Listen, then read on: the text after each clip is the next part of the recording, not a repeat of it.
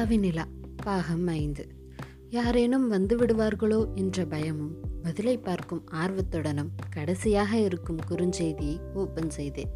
நிலா இதுபோல் ஒரு சிறந்த பிறந்தநாள் பரிசை வழங்கியதற்கு நன்றி. நான் உன்னிடம் என்றோ தொலைந்து விட்டேன். கலையை பார்க்க வந்த ஒரு நாள் உன் விளையாட்டுத்தனம் அதிலும் இருந்த அக்கறை என்னை கவர்ந்தது. எனக்கு அதிக நண்பர் வட்டம் இல்லை. எனக்கு ஒரு தோழியாக இருந்தமைக்கும் நன்றி. நம் தோழமையுடன் காதல் செய்ய விரும்புகிறேன் என்று இருந்தது. குறுஞ்செய்தியை பார்த்தவரிடம் ம வெகு மகிழ்ச்சி. அவனிடம் தற்பொழுதே பேச வேண்டும் என்று ஆசைப்பட்டேன். இருப்பினும் ஏனோ மனமில்லை. பள்ளி துவங்கியது புதிய விடுதி புதிய பள்ளி புதிய நண்பர்கள். சிறிது தயங்கி தயங்கி பத்து பேர் ஒரு நண்பர் குழுவாக கூடினோம். இருப்பினும் என் காதலை அனைவரிடத்திலும் பகிர சிறிது தயக்கமாகவே இருந்தது. இரு மாதம் கழித்து வீட்டிற்கு வந்தேன்.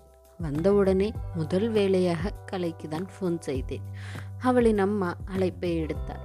அவள் போன வாரமே வீட்டிற்கு வந்து சென்று விட்டாள். விடுதியில் இருக்கிறாள் என்று கூறினார். இதை கேட்டவுடனே எனக்கு பெரும் ஏமாற்றம். என்ன செய்வது என்று புரியவில்லை. சரி அடுத்து எப்போது வருவாள் என்று விசாரித்தேன். இரண்டு வாரத்தில் என்று கூறினார்கள்.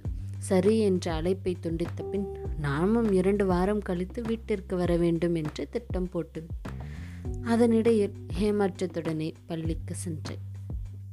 சில நேரங்களில் எப்படி பேசுவது என்று புரியாமல் அழுதேன். பின் தோழிகள் அனைவரிடமும் பகிர்ந்து சிறு ஆறுதல் அடைந்தேன். கவினின் அலைபேசி எண்ணை என் தோழி ஒருவள் வாங்கி கொண்டாள். மறுநாள் அவளுக்காக ஆவலுடன் காத்திருந்தேன். அவள் கூறியதோ ஒரு குட் நியூஸ் நெக்ஸ்ட் வீக் ஹாஸ்டல்லேருந்து கிளம்ப போகிறப்ப யாரோ உன்னை பார்க்க வர போகிறாங்க என்று கூறினாள். அதை கூறிய உடனே புரிந்து கொண்டேன். இருப்பினும் எனக்கு பயமும் சூழ்ந்தது. எப்படி பா பார்ப்பது? என்று. பின் நண்பர்கள் அனைவரும் நாங்கள் பார்த்து கொள்கிறோம் என்று கூறிய உடனே நான் வெகு மகிழ்ச்சி அடைந்தேன். அவ்வளவுதான். ஒரு வாரம் கனவிலே தான் இருந்தேன். கையும் காலும் மூடல. முதல் சந்திப்பு. அவன் எப்படி இருப்பான் என்று கூட தெரியாமல் இருந்தேன். தற்பொழுது இருக்கும் லேட்டஸ்ட் மாடெல்லாம் அப்பொழுது இல்லை. புகைப்படமெல்லாம் எளிதில் பகிர முடியாது.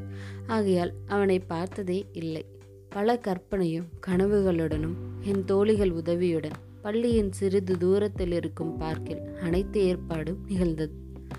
அன்று காலையிலிருந்தே நான் ஒரு தனி உலகில் சென்று விட்டேன் மாலையும் வந்தது அனைவரும் கிளம்பினோம். எங்களின் சந்திப்பை அடுத்த பதிவில் காணலாம்.